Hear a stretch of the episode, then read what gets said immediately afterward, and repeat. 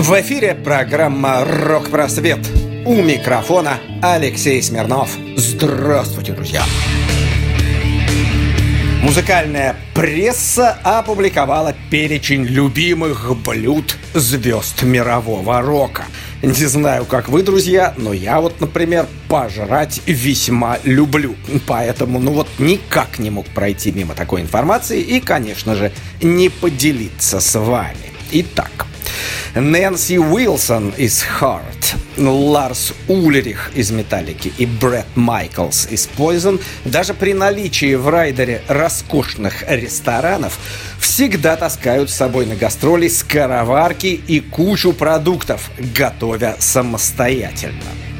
Джимми Пейдж по сей день завернут на индийской еде. И когда-то это, кстати, привело к конфликту со звукорежиссером Эдди Крамером, которому Led Zeppelin загадили этой индийской едой свежеотремонтированную студию.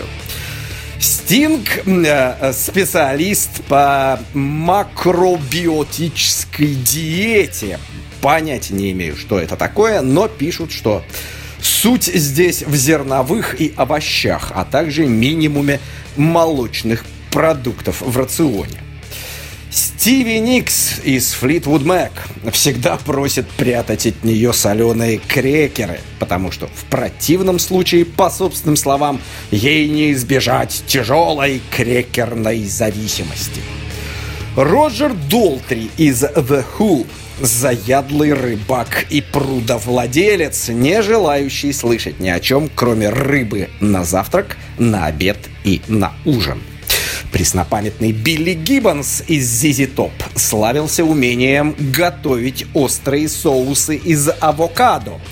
Дэйв Гролл жить не может без сосисок с бобами – Элис Купер способен съесть за один присест полдюжины острых чизбургеров, а вот Брайан Мэй признается в трепетной любви к грейпфрутам. Сэмми Хаггар в своей книге о кулинарии прошелся по Алексу и Эдди Ван Халенам. Цитирую. «Им вообще наплевать, что они употребляют внутрь. Они оба могут взять по хот-догу с замороженным буррито из холодильника, запить это пивом и назвать роскошным обедом. Белые скатерти – это не про них. Сам же экс-солист Ван Хален знает толк в беконе. Музыканты Юту – любители пиццы. Оззи Осборн – спец по сырам. Том Петти был ярым кофеманом. Джон Бон Джови без ума от итальянской кухни.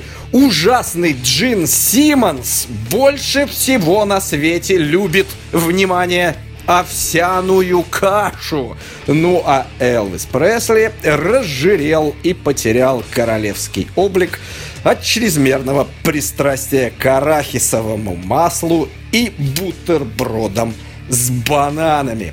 В общем, приятного аппетита и рок-календарь на Моторадио. 28 мая 1945 года в солнечной Калифорнии родился Джон Фогерти, гитарист и вокалист из Creedence Clearwater Revival. Кстати, Creedence, такое название используется только у нас в Америке коллектив называют исключительно CCR. 28 мая 1944 года в Атланте, штат Джорджия, родилась Глэдис Найт. 29 мая 1949 года в Лондоне родился Гарри Брукер из Procol Harum. 29 мая 1967 года родился гитарист Оазиса Ноэль Галлахер – 31 мая 48 года в графстве Вустершир родился Бонза, он же Джон Бонем, барабанщик из Led Zeppelin. 1 июня 47 года в графстве Миддлсекс родился Рон Вуд, играл с Джеффом Беком, потом в группе The Faces и, наконец, 75-го в Rolling Stones. Ну а мы с вами, друзья, продолжаем повествование о совершенно развеселой и замечательной группе под названием Slayer и недавнему юбиляру по имени Керри Кинг. Немножечко музыки на волне Моторадио.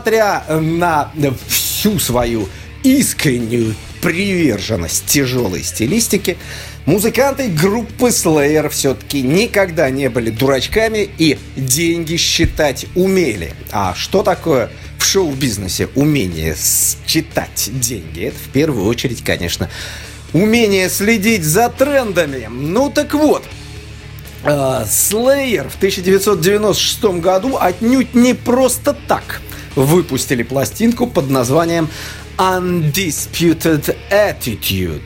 Пластинка это была сборником кавер-версий на панковские песни.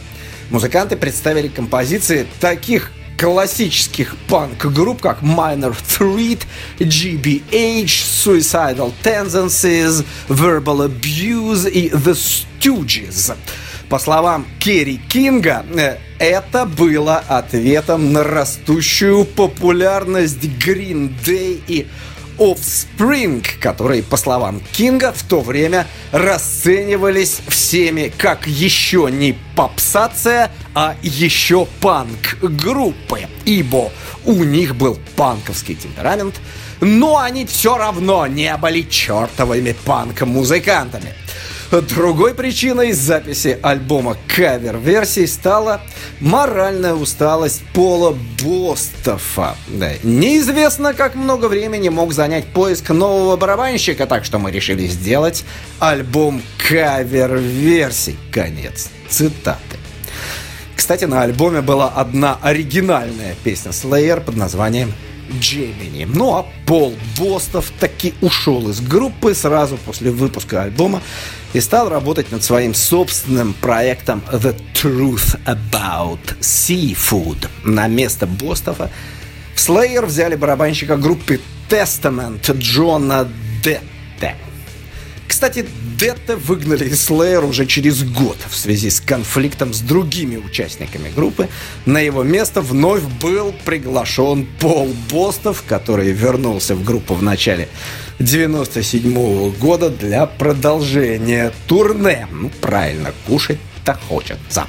В 96 году против группы было развернуто целое судебное преследование, потому что произошла самая настоящая и очень громкая трагедия, связанная, по словам прессы, исключительно с хэви-метал роком. А дело в том, что трое юных и начинающих хэви-метал музыкантов решили прийти к славе очень странным путем. Вместо поиска богатых спонсоров и правильных продюсеров, а также вместо того, чтобы учиться хорошо играть на инструментах, парни решили пойти путем жертвоприношения. В результате они жестоко убили 15-летнюю Элис Палер э, и совершили над ее телом развратные действия. В общем, это полный кошмар.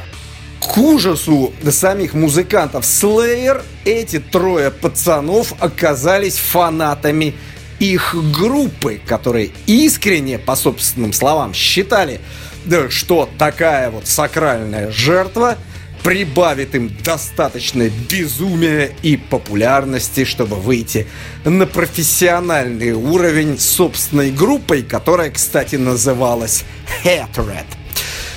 Тем не менее, гуманный американский суд постановил, что ни одно из развратных преступлений, совершенных в отношении Элиз Мари Палер, не было бы совершено без намеренной маркетинговой стратегии группы Slayer.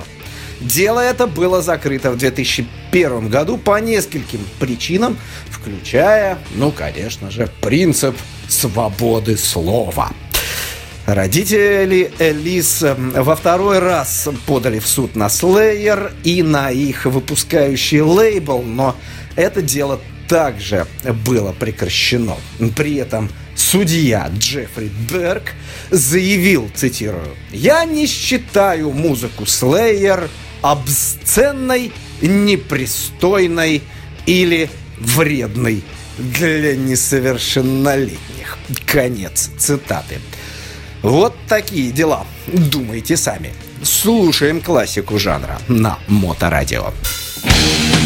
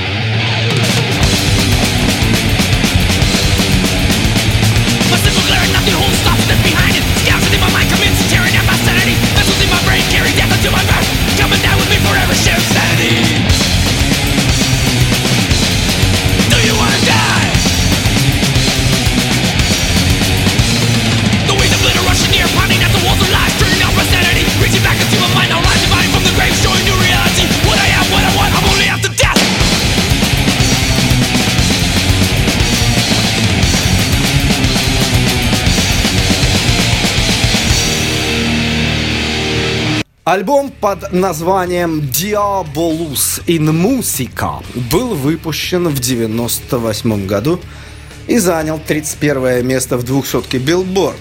Продажи составили более 40 тысяч копий, и это очень мало. Альбом получил очень разноречивую критику. Крайне негативно были приняты в первую очередь нью-металлические элементы в музыке. Ну, например, модный на тот момент э, заниженный строй гитар и подзвучка барабанов. Критик New York Times Бен Ратлиф заметил, что, цитирую, 8 из 11 песен из Diabolus in Musica, немногие из которых игрались на концертах, написаны в совершенно одинаковом мрачном ключе. Конец цитаты. Как бы то ни было, критик Pop Matters Эдриан Бэгранд заявил, что песни Bitter Peace, Death's Head и Stain of Mind, цитирую, рвут в клочья музыку молодых притворщиков вроде Slipknot. Альбом стал первой пластинкой группы, записанной с пониженным гитарным строем. Ну, музыканты поймут, о чем речь. Пол Бостаф назвал эту пластинку самым экспериментальным альбомом Slayer. Slayer вместе с хардкор техно-группой Atari Teenage Riot записали песню для фильма Spawn под названием No Remorse. Позже группа сыграла кавер-версию на Black Sabbath Hand of Doom для второго трибют-альбома Nativity in Black часть вторая, после чего Slayer отправились в большое международное турне в поддержку нового альбома, выступив на фестивале Ozfest вместе с Black Sabbath, Оззи Осборном, Foo Fighters, Пантерой, Soulfly, Fear Factory и Therapy, а также впервые посетили страны Восточной Европы. Слушаем музыку на Моторадио.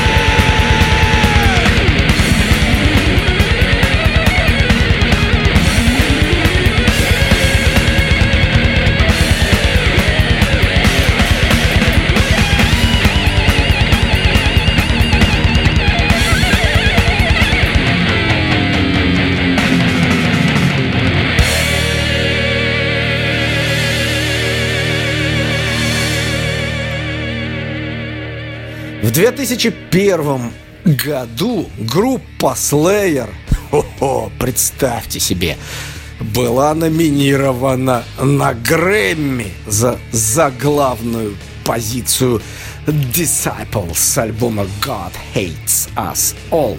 Тем не менее, награду присудили коллективу Tool за песню Schism. Из-за промо-материалов и даты выпуска э, альбом невольно ассоциировался с терактами 11 сентября 2001 года. Ну что поделать, все, что выпускалось кем-либо в тот период, у всех американцев ассоциировалось почему-то исключительно с 11 сентября 2001 года. Эти самые атаки 11 сентября в результате поставили под вопрос возможность проведения турне To the Planet, в котором первоначально должны были участвовать э, группы Пантера, Static X, Biohazard и другие. Концерты были таки отменены или же отложены в связи с ограничением перелетов. И большинство групп попросту решили не участвовать в этом туре. Барабанщик Пол Бостов опять покинул Slayer, на этот раз перед Рождеством 2001 года из-за хронической травмы локтя, которая мешало ему играть. Однако для остальных участников группы было очевидно, что эта история с локтем не более чем удобный предлог, чтобы уйти из группы. Э, Бостов оставил коллектив, но турне в поддержку э, нового альбома еще не было закончено, и Керри Кинг связался с тем самым Дэйвом Ломбардо из оригинального состава, спросив, не желает ли тот помочь закончить тур. Ломбардо принял предложение и остался в группе на постоянной основе мы с вами, друзья, отвлекаемся от разговоров и слушаем Slayer на волне Моторадио. В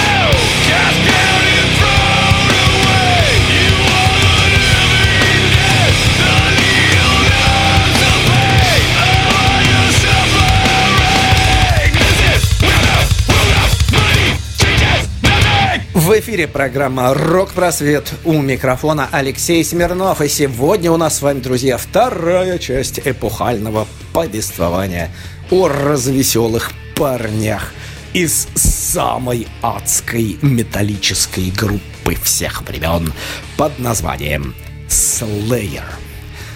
С 2002 по 2004 год, э, всего за два с небольшим года, Slayer сыграли более 250 концертов. Были хедлайнерами крупных музыкальных фестивалей, включая Ozfest и Download.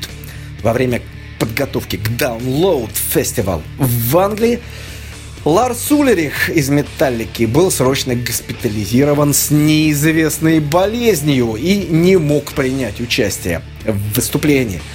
Вокалист «Металлики» Джеймс Хэтфилд занялся поиском желающих занять место Ульриха буквально в последние минуты перед концертом. И изъявили желание поучаствовать Дэйв Ламбардо и Джоуи Джордисон из Slipknot – в результате Дэйв Ломбардо сыграл песни Battery и The Four Horsemen. Выпуск следующего альбома Christ Illusion был изначально запланирован на июнь 2006 то есть 6 06 06 Однако группа решила задержать выход пластинки, так как участники не хотели, чтобы Slayer оказался среди слишком большого количества коллективов, которые захотели выпустить альбом 6.06.06. USA Today написали, что Slayer изменили свое решение на самом-то деле, так как им просто не доставало времени, чтобы подготовить альбом к этой дате. Вместо этого группа 6 июня выпустила ограниченным тиражом мини-альбом Eternal Fire, на котором была представлена песня Cult из выходящего вслед за мини-альбомом Макси-альбома, а также концертная Аудиозапись исполнения песни War Ensemble в Германии. Э, тираж э, в 5000 экземпляров был распродан в первые же часы после появления на прилавках сети магазинов Hot Topic. Новый альбом же стал первым с 90-го года релизом, в записи которого принял участие барабанщик Дэйв Ламбардо. Ну а мы с вами слушаем Slayer на волне Моторадио.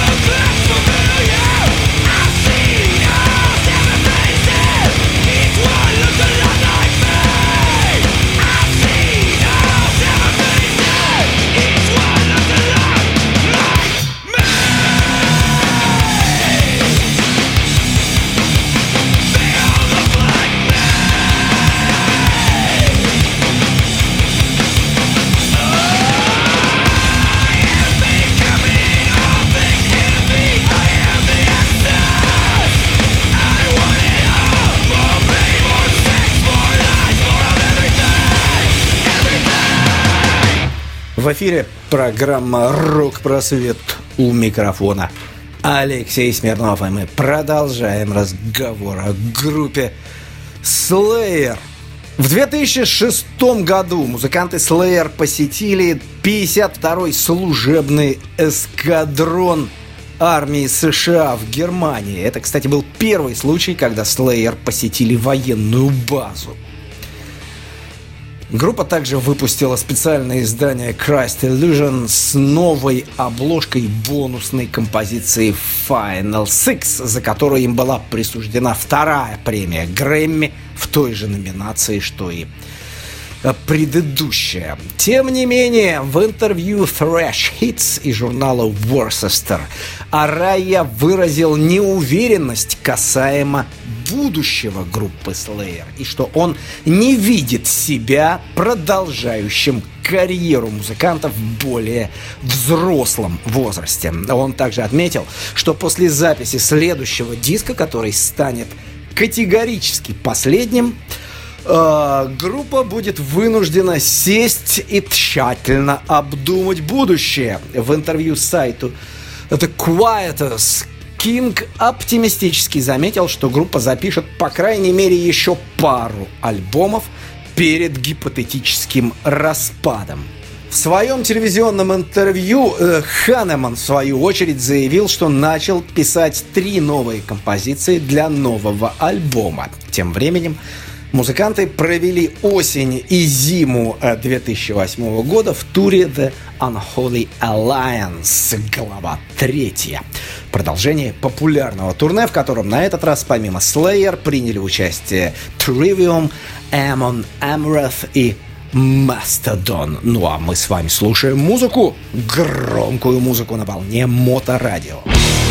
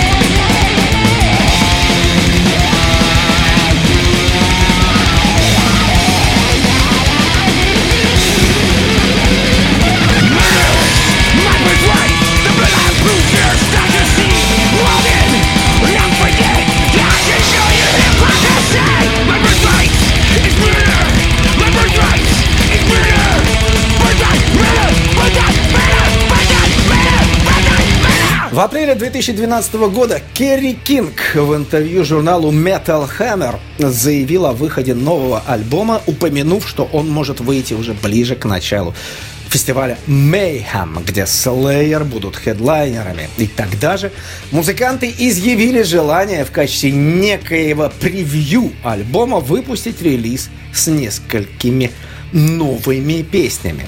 В 2013 группа приступает к записи нового долгожданного альбома, но 21 февраля было объявлено об увольнении Дэйва Ломбардо из коллектива. Причиной ухода Ломбарда назвал финансовые разногласия, а также конфликт с кем? Ну, конечно же, с Керри Кингом, который, по словам барабанщика, и был тем, кто исключил его из состава. На время австралийского турне Ломбардо заменял Джон Детте, который ранее, как мы знаем, сотрудничал с группой. Два месяца спустя, 3 мая, группу ждало их самое большое э, потрясение. Внезапно умер один из основателей группы Джефф Ханеман, игравший в Slayer с самого момента ее создания. В последние годы музыкант страдал некротическим фасциитом, это болезнь печени. Это э, было вызвано укусом паука, а также последствиями злоупотребления алкоголем. У Ханемана осталась супруга Кейтрин, с которой он состоял в браке в течение 16 лет. Конце мая того же года Том Арайя сообщил о том, что Пол Бостов опять возвращается в группу. И 4 июня с новым, так сказать, старым барабанщиком группа открыла североамериканский тур вместе с коллективами Годжира и Four Arm. Слушаем музыку Slayer на Моторадио. Terrorized, frozen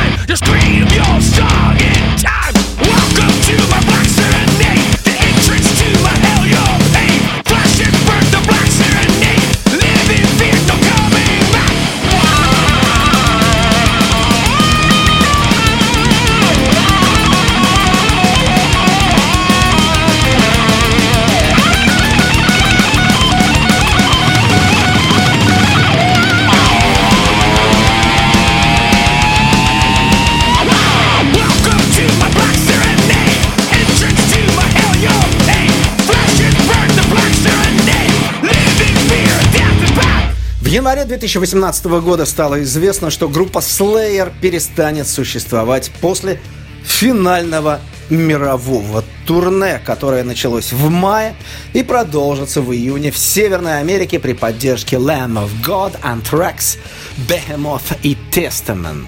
Второй этап североамериканского турне состоится в июле-августе при участии Napalm Death, который заменит Behemoth. 2 декабря 2018 Гэри Холт, которого пригласили на роль гитариста вместо э, Джеффа Хеннемана, объявил, что не будет участвовать в оставшейся части европейского тура, чтобы побыть со своим умирающим отцом, а его заменит бывший гитарист Machine Head Фил Дэмл. Холд заявил, что Slayer не выпустят альбом перед своим окончательным распадом. По поводу того, как долго будет длиться прощальный тур, коллега по группе Холта из Exodus Стив Суза прокомментировал, цитирую, по моим прикидкам, последний тур займет полтора или два года, но я думаю, что работа Холта над альбомом уже закончена. Я здесь знаю то же самое, что и все остальные. Я человек сторонний, и внутренней информации у меня нет. Конец цитаты. В марте 2020 э, года Несмотря на то, что жена Керри Кинга, Айша, заявила на своей странице в Инстаграм, что, цитирую, «нет чертовых шансов, что Слеер когда-нибудь воссоединятся», разговаривая с Guitar World о своем последнем сотрудничестве с фирмой Dean, это производитель гитар, Керри Кинг намекнул, что продолжит заниматься музыкой помимо Slayer, сказав, цитирую, «Dean подписывали меня не зря». В августе Керри Кинг в интервью на канале Dean Guitars на YouTube заявил, что у него есть более двух музыкальных записей для нового проекта, который еще не был раскрыт.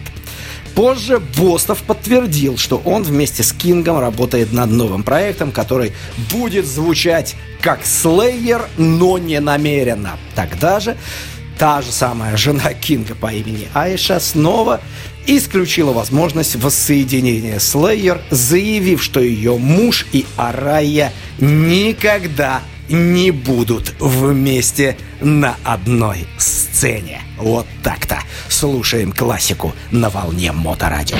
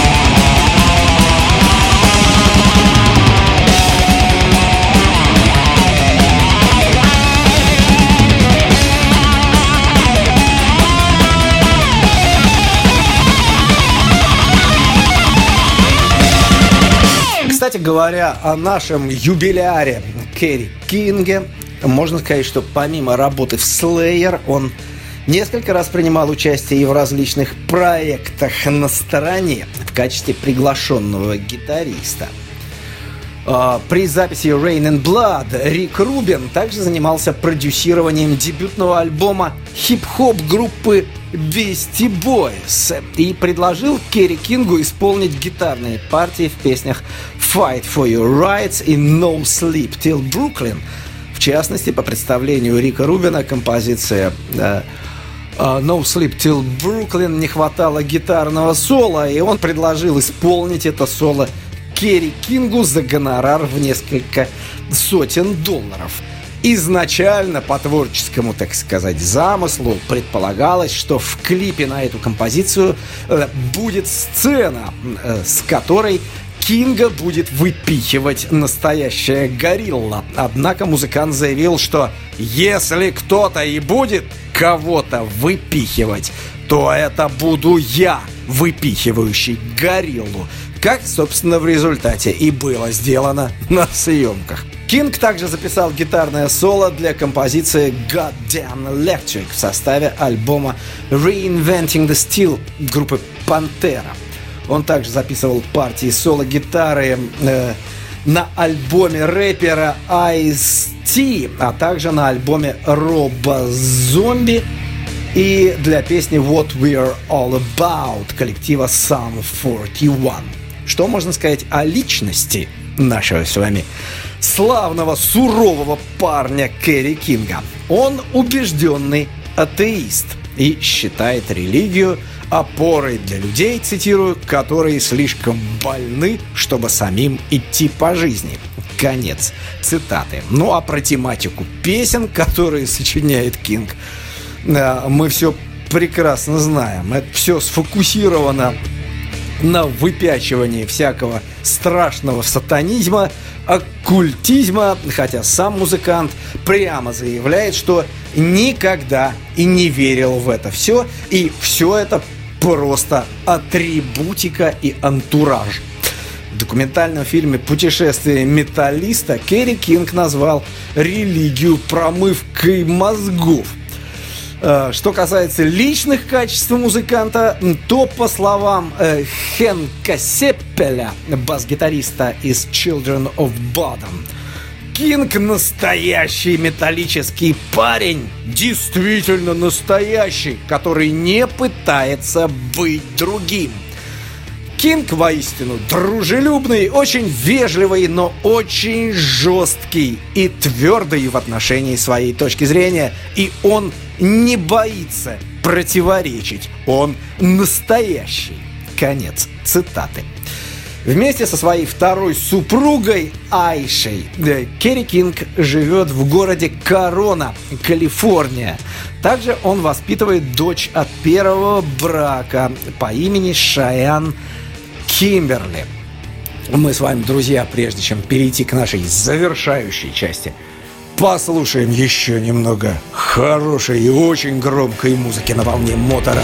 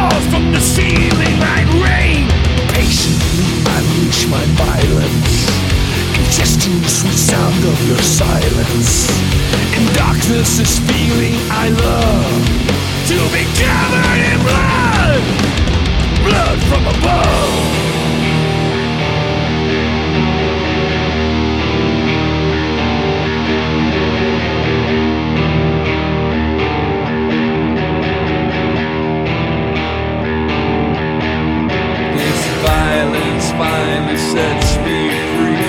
Brings demons back to torture me. There's no God pulling at my strings. I'm above all sorrow, fate can break.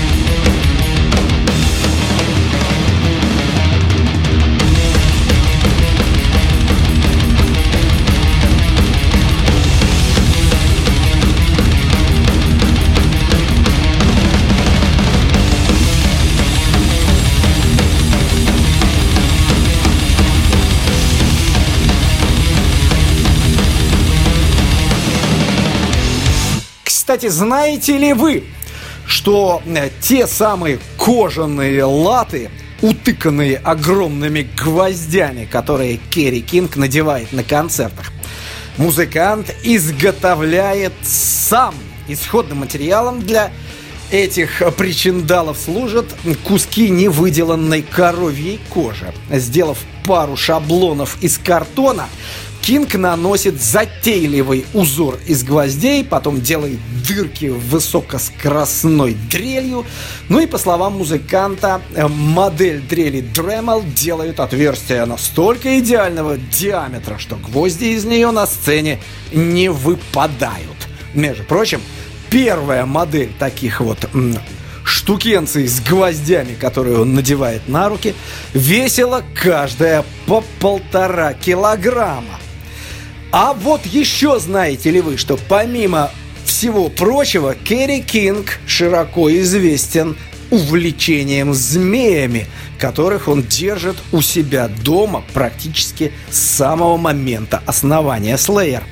О начале своего увлечения Кинг рассказывает так, цитирую. Когда Slayer ездили в свое первое нормальное турне по штатам, Техасе мы жили у людей, которые называли себя Doom Society. У них жил настоящий удав, которому они дали кличку Slayer, потому что мы были их любимой группой. В общем, я увидел ту змеюку и подумал, что она классная. А когда приехал домой, начал серьезно изучать змей. Конец цитаты. Кинга вполне устраивало содержание домашнего питомца, которого можно оставить дома и никому не надо будет за ним ухаживать. Тогда Керри и приобрел первую змею, которой дал имя Веном по названию своей любимой группы. К началу 90-х общая численность змей достигла 400 последующие годы.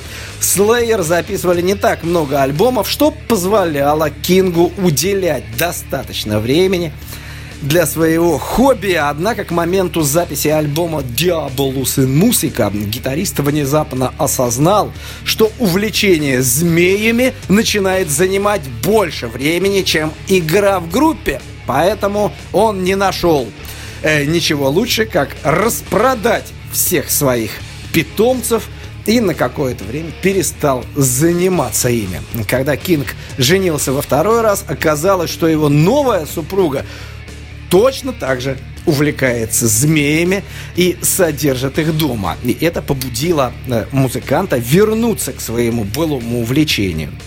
В интервью журналу Classic Rock он признался, что содержит в данный момент около 70 змей и пока участвует в группе, не собирается приобретать змей больше ста. Слушаем музыку на волне моторадио.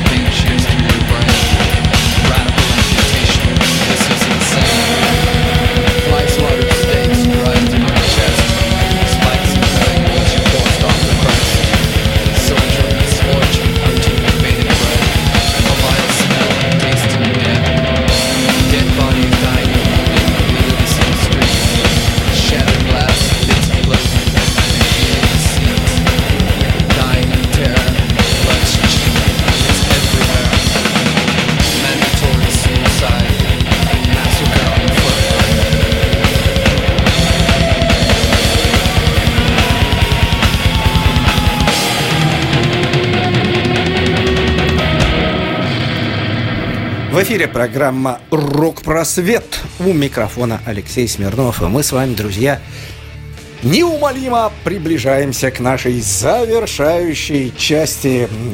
Это, конечно же, прямая речь. Здесь я позволю вам насладиться цитатами и умными высказываниями из первых уст – гитариста Керри Кинга, одного из основателей группы Slayer. Итак, Керри Кинг. Прямая речь на Моторадио. Если я загнан в угол, ну, ха, я люблю свой угол. Это самый офигенский угол из всех углов, в которых я когда-либо был. У меня куча друзей в мире хэви-метал музыки, и одно лишь предвкушение того, что я собираюсь с ними увидеться, вдохновляет меня как ничто другое. Я ни разу в жизни не выбрасывал телевизор из окна гостиницы, но, признаюсь, однажды выкинул микроволновку. Неважно, какую именно музыку и в каком стиле вы исполняете, всегда будут моменты, когда вам будет казаться, что все это уже было кем-то сыграно раньше. Помню в былые времена, когда мы рекламировали шоу, мы бегали и разбрасывали флаеры по школьным раздевалкам. Теперь же достаточно один раз сделать объявление онлайн и сразу хоба, полный зал.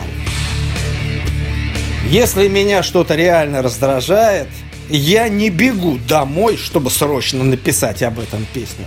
Я просто не делаю то, что меня раздражает. Очень классно ездить на гастроли в города, которые ты хорошо знаешь.